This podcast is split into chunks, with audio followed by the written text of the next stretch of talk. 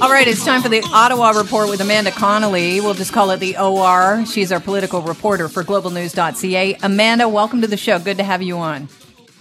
Great to be back. Thanks for having me. So, yesterday, Conservative leader Erin O'Toole unveiled his climate plan, which uh, replaces the Liberal carbon tax with a carbon tax. Can you tell us what he's proposing? Absolutely. So this was really a, a, big day in Ottawa. Of course, we've been watching so closely now, waiting for uh, the, the details on what this conservative climate plan will be. Uh, we know, of course, that this is an issue that's really important for voters. They really want to see all of the major parties having uh, some some kind of semblance here of, of, a clear plan to deal with climate change. And what we saw from uh, Erin O'Toole yesterday was a plan that really does amount to putting a price on carbon. It's pricing carbon emissions.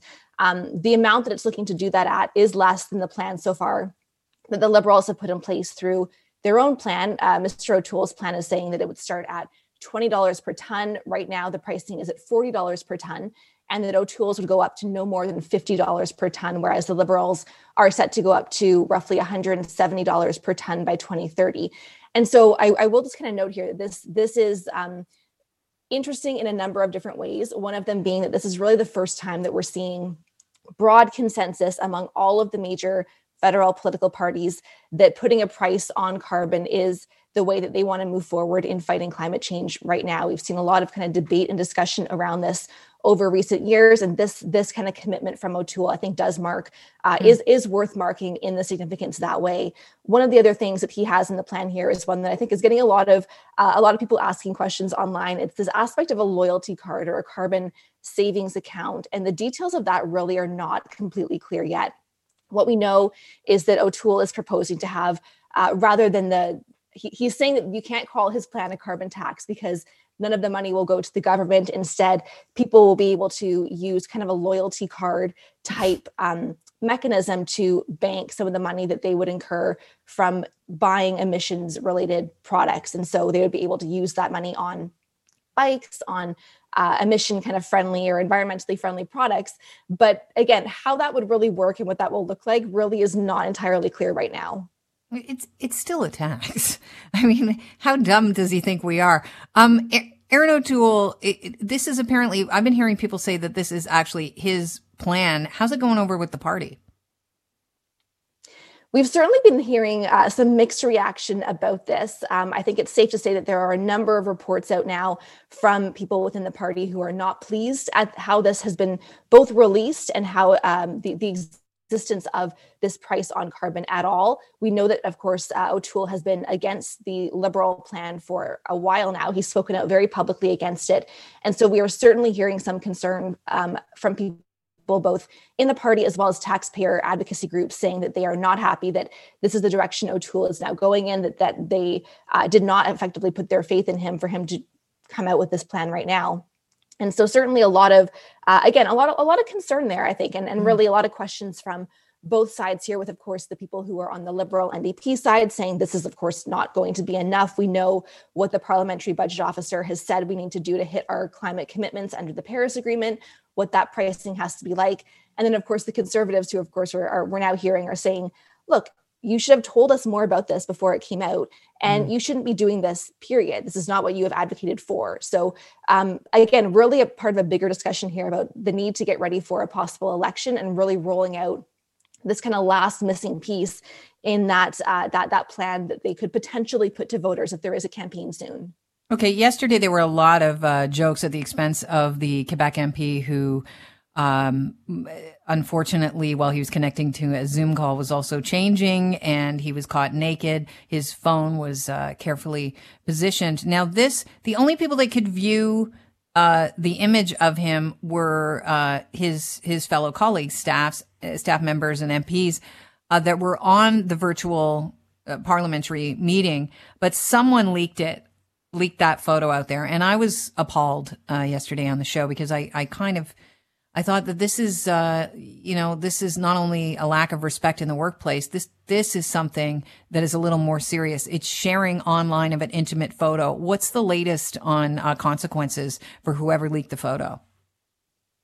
Yeah, absolutely. I think you kind of you've hit the nail on the head there. There is a lot of concern emerging right now about the the, the non-consensual aspect of this. What we know for sure, and I'm going to be careful here again in, in terms of what um, what we're saying and really focus on on the facts that we know. Mm-hmm. Um, we know right now that the Liberals are asking for an investigation into this leaking of this photo.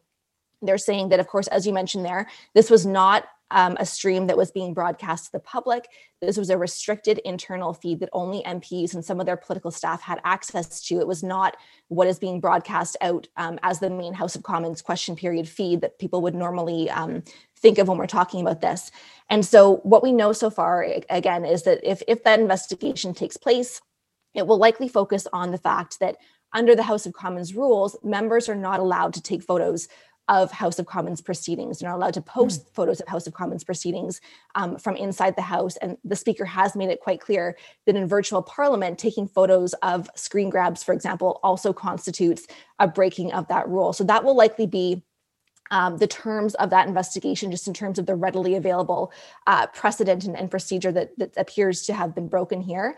Um, those investigations can be quite broad. We've seen this in the past, for example, in 2012 uh, you might remember the the Vikileaks, the Vic Toews investigation into a Twitter account that had been posting details of his divorce proceedings. There mm. was a speaker's investigation into that at the time.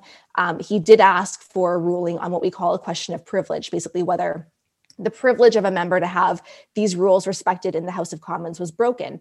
And when that happened, the the, the investigation did trace back to a liberal staff member that person was dismissed was has since been rehired by the party but it also prompted a house of commons committee probe as well. We saw officials from the cse the communications security establishment our kind of signals intelligence agency brought in to testify on that. We saw officials from the cyber incident response center brought in to testify on that. And so really there is kind of a broad range of where this could go and what could happen next purely looking before you even kind of get into the questions of is it or is it not criminal? Purely within the House of Commons, there's quite a lot that could happen hmm. next. Do you think we'll hear uh, calls for the party whip to apologize for commenting on his body? It's certainly possible. Uh, again, I, I, um, I, it's hard to say right now. Um, we, we certainly have heard a lot of concern about the way that this was handled, about mm-hmm. the uh, some of the language and the joking that has emerged about this. Um, the liberals have certainly been, um, I would I would say, kind of shaping up to really look at this as an issue of consent and inappropriate harmful behavior. So I would say it's certainly possible that you could see okay. calls for an apology about this, particularly if there's any indication of tracing it back to a particular person. That's certainly not out of the realm of possibility right now. Okay, so from one probe to another, uh, what's the latest on the Defense Committee probe on military sexual misconduct?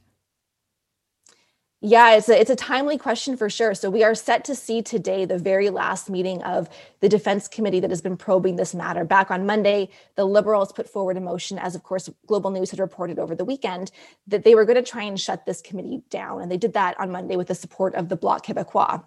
What that means is that the, the military police probes into this from a, um, an investigation standpoint those two probes do continue. There is still one House of Commons probe that will continue at the Status of Women Committee. But the Defense Committee itself, and this is the committee that has really been focusing on the who knew what when aspect of this story, with the political accountability, the ministerial role in this. That one ends today. They're set to hear from their very last witnesses, being the former National Security Advisor, Daniel Jean, as well as a former political staffer, the former Chief of Staff to former Defense Minister Jason Kenney, who was in that role when Vance, General Jonathan Vance, was appointed as Chief of Defense Staff in 2015. So we're certainly gearing up for, for um, some very interesting testimony this afternoon. We'll have full coverage of that on globalnews.ca.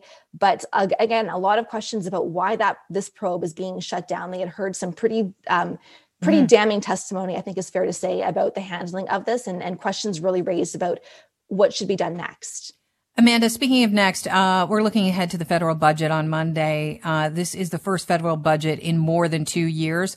We don't have a lot of time left with you, but if you could quickly uh, just sum up what uh, we could see in that budget yeah, I think the big things for for people who are listening here is likely um, we're looking for details on childcare. We're looking for details on whether there will be moves taken to improve housing affordability. We're looking for details on the level of deficit that we're in right now as well, the, the federal debt. Um, also, I think a, a really important thing here is the level of detail in this budget. Budgets are normally quite vague. If there's a lot of detail here and specific promises, it might be an indication that the government is really teeing up to look at a more imminent campaign and using this as a campaign document. Amanda, thank you so much. I really appreciate your time, and uh, we look forward to talking to you next Friday on the Ottawa Report, which we will call the OR. Thanks so much. Thank you. Have a great day.